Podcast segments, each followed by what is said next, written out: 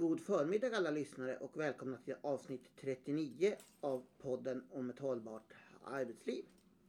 Eh, som vanligt så är det Edge Management i Sverige AB som står bakom podden och de tre som ni kommer att få prata är Barbro Skoglund.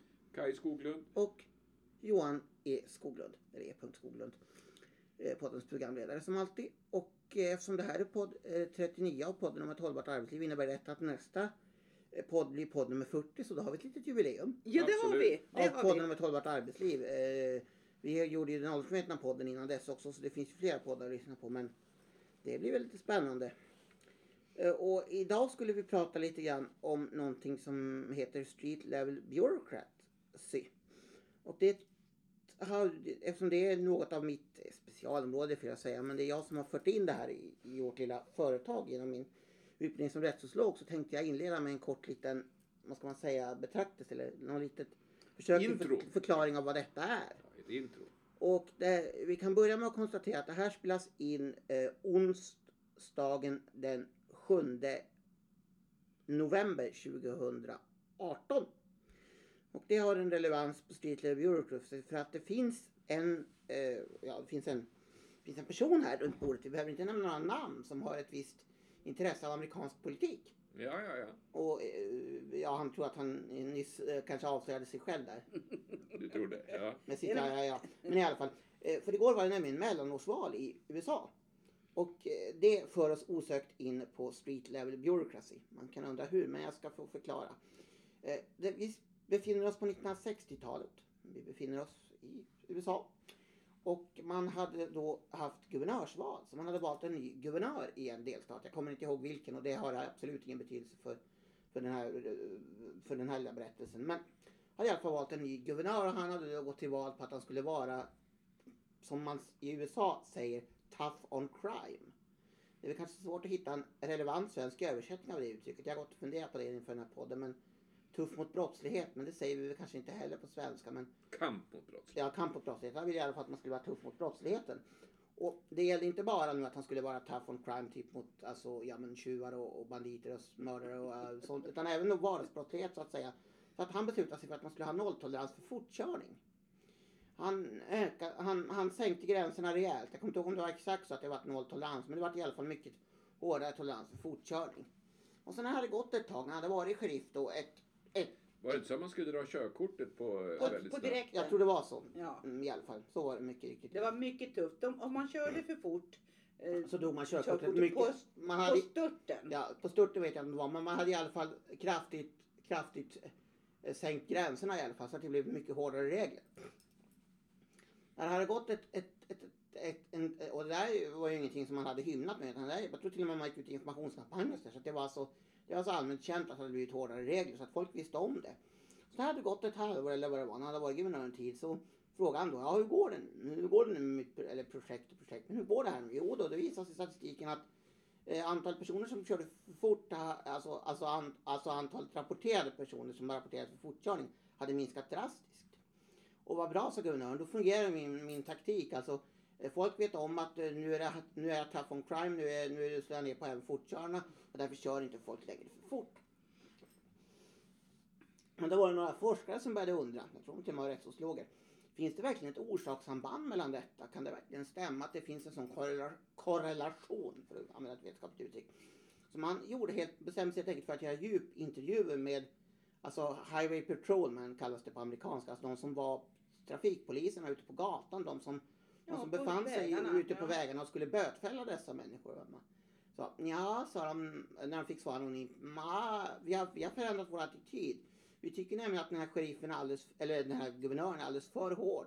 Så att tidigare sådana som vi bötfällde gör vi inte längre utan vi släpper igenom en varning och säger att ja, du vet ju att, att, att sheriffen, eh, eller vad säger, du vet att guvernören har ju sagt att vi ska vara tuffa men du vet du vet, vi vet ju att du är en schysst person, så sköt dig nu i framtiden. Det här var första varningen, så gör inte om det här. Lite sånt. Alltså en, en slags, vad ska man säga, eh, låt gå-attityd eh, ungefär så.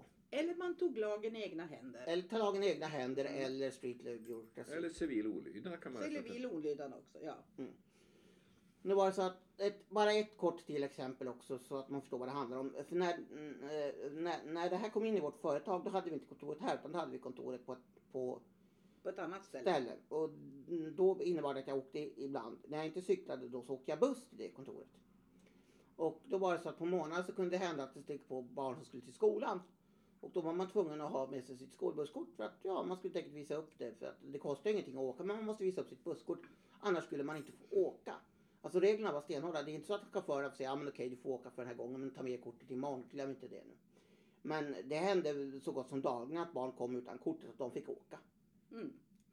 Och det var barn då mellan 7 och 10 år och man kan ju ofta ibland läsa då, eh, ja men alltså vad heter det såna här, så, ja eller 7 kanske på mellanstadiet då också. Men man kan ju ibland läsa i tidningen också i sådana fall, typ så här, eh, hade ingen busskort, blev avstängd av bussen och sådär. Alltså Eller på tåget. tåget Mm. i tidningen.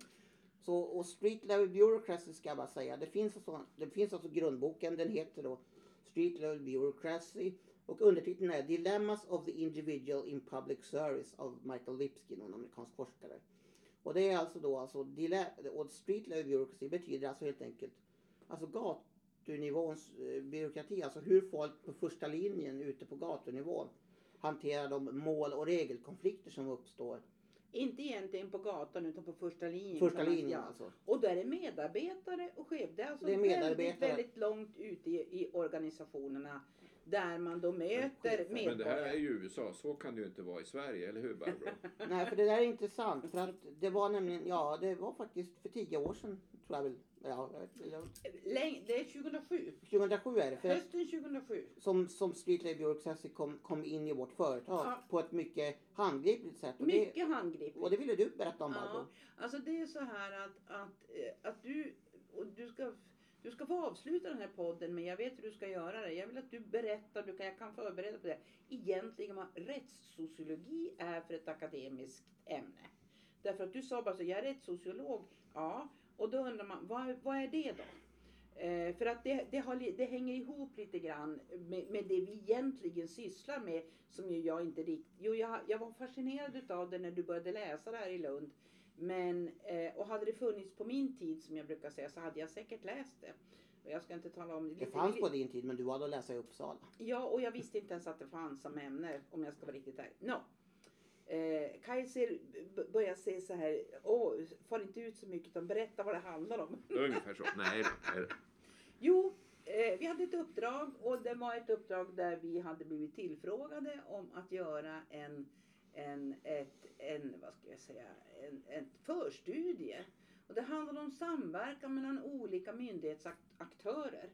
Och det handlade om människor som stod förhållandevis långt ifrån arbetsmarknaden som var målgruppen. Eh, och de var, skulle vara inskrivna i flera utav, eller vara så att säga, aktuella på två utav flera eh, aktörer. Det var Arbetsförmedlingen, det var Försäkringskassan, det var eh, hälso och sjukvården och det var socialtjänsten inom kommunen. Eh, man behövde inte vara, men man skulle vara två och man skulle inte vara väldigt långt ifrån arbetsmarknaden men man, man skulle vara, det skulle finnas möjlighet att vara på väg. Och hur skulle man då klara av så att säga att, att eh, minska avståndet från att vara i stödfunktion till att bli, få en, en aktiv arbetsmarknadsplats. Och vi hade eh, offererat en metod som vi brukar göra. Vi fick frågan från, från det här förbundet som det var. Eh, Det kallas för samordningsförbund. Jajamensan. Och vi hade offererat att säga, vi ska intervjua eh, x antal eh, personer i målgruppen. Det handlade om unga från 18 till 35 ungefär här. Eh, och vi ska också intervjua eh, representanter från de här fyra olika aktörerna som liksom fanns i de här personernas vad ska jag säga, liv. Eh, och sen skulle vi göra en sammanställning utav det där och så skulle vi lägga förslag på hur man skulle förändra den här processen. Och eh, det var så att du följde med mig eh, på den här introduktionsträffen då vi skulle träffa de här vad ska jag säga, medarbetarna. Som Så skulle... Kaj var upptagen på ett annat uppdrag. Ja, Annars är det ni två som brukar sköta intervjuer. Ja. I det här fallet. Men det var så att du var med. Och och vi, vi kommer in och jag drar vårt upp och så säger en utav Va? Men ska ni ha, varför ska ni vara så få? Ni ska ju coacha alla. Nej, sa jag, det är inte vårt uppdrag att vi ska coacha de här. Jo men det har vi, det har vi beställt. Jaha, sa jag. Eh, vad, vad, det är inte det, det, det, det uppdrag vi har fått ifrån det här förbundet. Och så utspanns det en, en, en, ett samtal, en diskussion och, och jag började från början och drog vad vi, vad vi hade berättat och, och hur det här Ja, och, och det var ju helt enkelt så att det här var uppdraget och det här var första linjemedarbetare som inte hade suttit och beslutat det här. Och de vill Nej, ha jag kan fortfarande 11 år senare komma ihåg den där stämningen i rummet. Den glömmer jag aldrig. Och vad var det för stämning då Johan? Mm, Ja, det var en mär- eh, det, var, det gick som att ta på. Det var som att, det var som att det var nästan som att luften pös ur en ballong om jag säger. Mm, så. Alltså, mm, de, hade en, de hade en slags förväntan som, Som inte uppfyllde. som inte uppfylldes av oss. Och, det var, och de, var egent, de var inte egentligen Alltså det var inte riktat mot oss Nej. egentligen. Utan det var riktat mot mot eh, ja, de personer som hade beslutat att det här skulle bli och de var inte... Nå, vi har resonerade och vi, vi avslutade med en ganska bra stämning där och de förstod vad det här var och jag skulle ta tillbaka, inte för att förändra utan mer komma Mm. tillbaka nästa gång. För de hade ju inte förberett sig, det vill säga de skulle plocka fram informanter till oss. Det var det som det här gick ut Yes. på. Ja. Och när vi kommer ut därifrån, eftersom vi skulle göra en redogörelse, det här skulle redovisas då för, på, på, olika sätt och vis, eh, skriftligt och muntligt, så, så säger jag när vi sätter oss i bilen och för att åka till, jag säger till Johan, ja det här, nu, nu måste vi förhålla oss till det här som hände. Vi kan ju inte bara blunda för att det var så. Hur, hur ska vi förklara det här då? Och då säger du, Och då hade vi en, en, vi ska säga, det här var en kommun som ligger några, några mil bort från vår hem. Ja, vi hade i alla fall en resa att göra. Så jag sa, men så här, det där är lugnt, sa jag. Eh, det där kan vi fixa, sa jag. För det finns en term för sånt här som kallas för street level bureaucracy. Och då vår bilresa tillbaka till kontoret Mm. gjorde att du då fick förklara för mig. Du berättade precis det du hade berättat Mm. nu och så vidare. Vad som hände sen. Vi gjorde det här. Det blev en, en uppskattad eh, förstudie. Vi la förslag. Och du var med första gången då vi, vi drog det här för styrgruppen och förklarade vad Street Review Bureaucracy var. Mm. Sen fick jag eh, dra det här för, för den politiska ledningen i en kommun. Det var alltså en kommunstyrelse och Mm. drog samma sak. Och då så säger en, eh, en politiker när jag kom till Street Level Bureaucracy och förklarade eh, vad, vad det var för något. Så sa, ah, är det därför ibland tjänstemän inte gör som vi beslutar? Mm. Och det tyckte jag var en ganska bra knorr på det. Eh, därför att det var, och det som var bra med det här med Streetway Bureaucracy, det var så att säga att de hade ju sin bild utav vad det som var det rätta. Mm. Och det var, men, men, eh, och det här hade man då inte kommunicerat internt vad det, vad det var för någonting. Så det, det var eh, Det otroligt finns intressant. väl ett, en svensk motsvarighet som är väldigt tydlig som ligger ett antal år tillbaks i tiden när det blev förbjudet att gå mot röd gubbe, Gubbe, och mm. man skulle få böta för det. Och det fanns väl inte en polis, eh, kanske något, men det fanns väl ingen polis som, som tyckte det var rimligt att man fick böta för man gick mot röd gubbe. Och sen försvann ju det där. Jag vet inte om det är förbjudet fortfarande men det finns Jag har däremot blivit tillsagd en gång för att jag gick mot röd Ja. gubbe av en polis. Ja, och då, då är det så att istället för att bötlägga dig så så sa man du får, får eh, Mm. inte göra så här. Eh, sen tänkte jag på mycket, mycket längre tillbaks i tiden där, eh, där statsanställda inte hade strejkrätt. Nej, just det. Och då när eh, tullpersonalen vill, inte fick strejka och var missnöjda med sina löner och arbetsförhållanden. Vad gjorde man då? Man tog fram regelboken och så sa man nu ska vi göra precis som det står i våra rutinbeskrivningar. Eh, Och då blev det ju jättelånga köer. Och där kan man säga att det här illustrerar ju ett annat fenomen att om man överreglerar en verksamhet till slut hamnar man i en situation där, där det är omöjligt. Alltså eh, chefer måste tvingas gena och bestämma. Det säger vi alla chefer genar. Men, men för det går inte att, leva upp till alla krav man ställer sig för. Men man måste ju veta vad är det för krav som vi inte uppfyller. Mm. Och kan jag försvara och motivera det? Men, och framförallt är det så här att vi, vi ser ju eh, dilemmat mer och mer om, om vi Mm. pratar om det hållbart arbetsliv. Det är därför det här är intressant i den här podden. Det vill säga människor som av olika anledningar. Det är därför vi Mm. i vårt företag är väldigt, väldigt, ja för att prata klart, kritiska till det här att man ska brinna för sitt uppdrag. Det vill säga att det ska vara mer än att, att, att det är någonting positivt att man brinner för, för det jobb man har. Men vad som händer när man är för engagerad är precis det här att om inte ramverket för mitt uppdrag som sjuksköterska, lärare, socionom, alltså där man är nära människor i behovet av stöd eller alltså en, en Mm. utväg. Om, om inte regelverket runt omkring levererar det jag förväntar mig i form av ekonomiska Mm. resurser, ja alla möjliga Mm. olika så att säga förväntningar som jag har för att jag ska kunna få ut det jag, det jag tycker är viktigt. Och det är inte för att man Alltså det är ju en, egentligen en positiv del, men det kan bli kontraproduktivt och kan leda till risk för stor ohälsa och stress Mm. i det här sammanhanget. Så, som chef så måste man vara mycket medveten om hur man ska ratta det här och då är vi tillbaka på, den, på vår älsklingsafs här, det vill säga att prioritera bort. Men här har vi en av kärnfunktionerna så att säga det här. Och just, eh, man kan väl avsluta för min del att säga att just att känna till det här begreppet street level bureaucrats, det, eh, det är eh, som den här politikern tycker, då, förstå, alltså, då förstår man ibland varför beslut inte verkställs. Och man förstår kanske och, förstår också att det är inte bara för att man inte respekterar eller struntar utan det finns eh, i det här Flera finns, parametrar. det ja. finns en slags eh, ska vi säga, sundhetskultur också att ifrågasätta. Eh, samtidigt som man då måste hantera det. Som, samtidigt som det inte får fri, bli fritt valt arbete. Det är en Sen balans finns det där också- som, är, som man som chef måste förhålla sig till och vara medveten Ja. om. Ja, var jag färdig? Nästan har ju också uppstått en debatt under senare år och det finns de som menar att, att de kommunal, att, alltså om vi pratar om kommunal och, och alltså offentlig verksamhet. För Att, det är där ofta det... det att, att det, tjänstemännen tar sig allt fler friheter och man vill återinföra det som förr fanns och kallas för, var det ämbetsmannaansvar? Tjän, tjänstemannaansvar. Tjänstemannaansvar. Det finns men bara i, I staten. Bara, nej, bara i samband med myndighetsutövning. Utövning, Så i ja. praktiken har, har, finns inte det tjänstemannaansvaret Det var kvar. ja. säga. Nåväl, ja. Nå, lite, lite kortfattat då. Vad är rättssociologi Johan? Alltså rättssociologi är en verksamhet som egentligen kan man säga handlar i grund och botten om styrning. Alltså hur, alltså all, alltså all, våra lagar och de rättsnormer vi har handlar ju egentligen om att, om att styra in folk eh, alltså på, På till, den rätta vägen? ja, till ett visst beteende. Man brukar skämtsamt, eller skämtsamt, man brukar säga i alla fall att den första rättssociologen det var en kille som jag tror hette Karl Reftner eller något, jag kommer inte exakt ihåg hans namn, men han var i alla fall president i dåvarande Österrike och Ungern. Mhm. Och han undrade då i slutet av 1800-talet när det här var, hur ska jag styra detta land?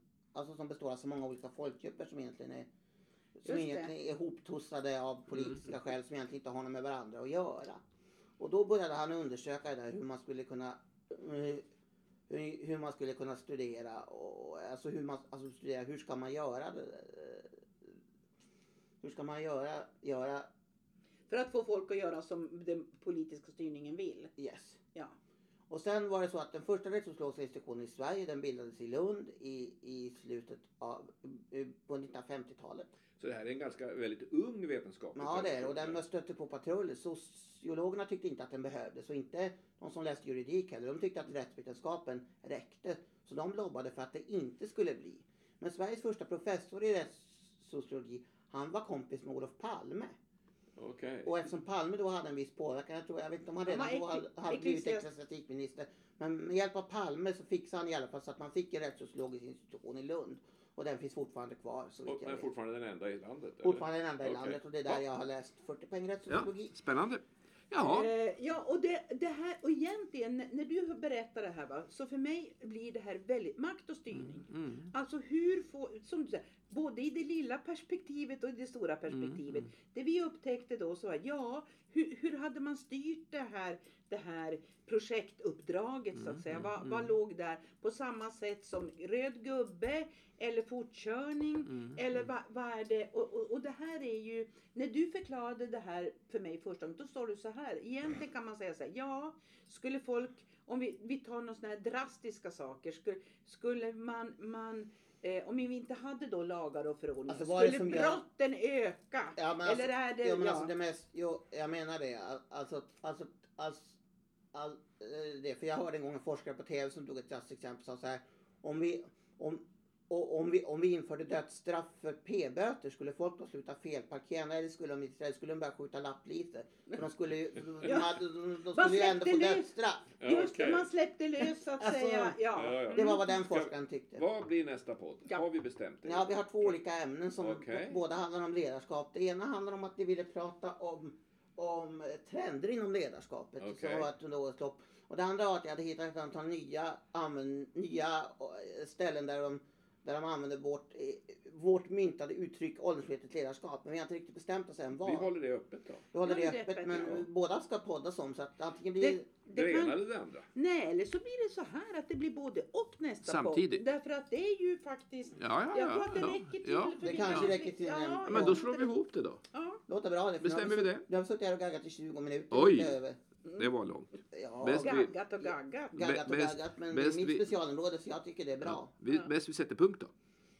Det gör vi. Jag hade bara tänkt avsluta med en liten språklig spaning som jag alltid vill Okej. göra. Ja. Ibland bara på kul skull. För jag pratade tidigare om det här med, eller vi har tidigare, när vi tidigare pratade om det här med, eh, det här så pratade vi lite grann om, vad heter det, om, om skogsmulle för några poddar sedan. Ja, just det. Mm. Och nyligen så såg jag nu att det var svårt att, svårt att, rekryte, att, att rekrytera eh, folk till Norrland i skogs, till, till, alltså Till ledare, skogsmulleledare. Ja. och när då människan från, från Friluftsfrämjandet på TV fick frågan om varför svarade han att det beror på att det bor mindre människor i Norrland. Och det tycker jag var lite roligt. Ja, ja. Som man. Han menar nog att det var Mm. färre. Ja, Ja, okej. vet du vad jag trodde kul. att han skulle säga? Nej. Ja, men därför att det behövs inte alla i Norrland där ute i skogen. Så Nej, därför men han sa behövs att det bodde mindre människor Jo, i Jag Norrland. förstår att... att Ja, eh, men, Okej. Så med den lilla språkliga spaningen tycker jag vi säger tack och hej. Tack och hej. Tack.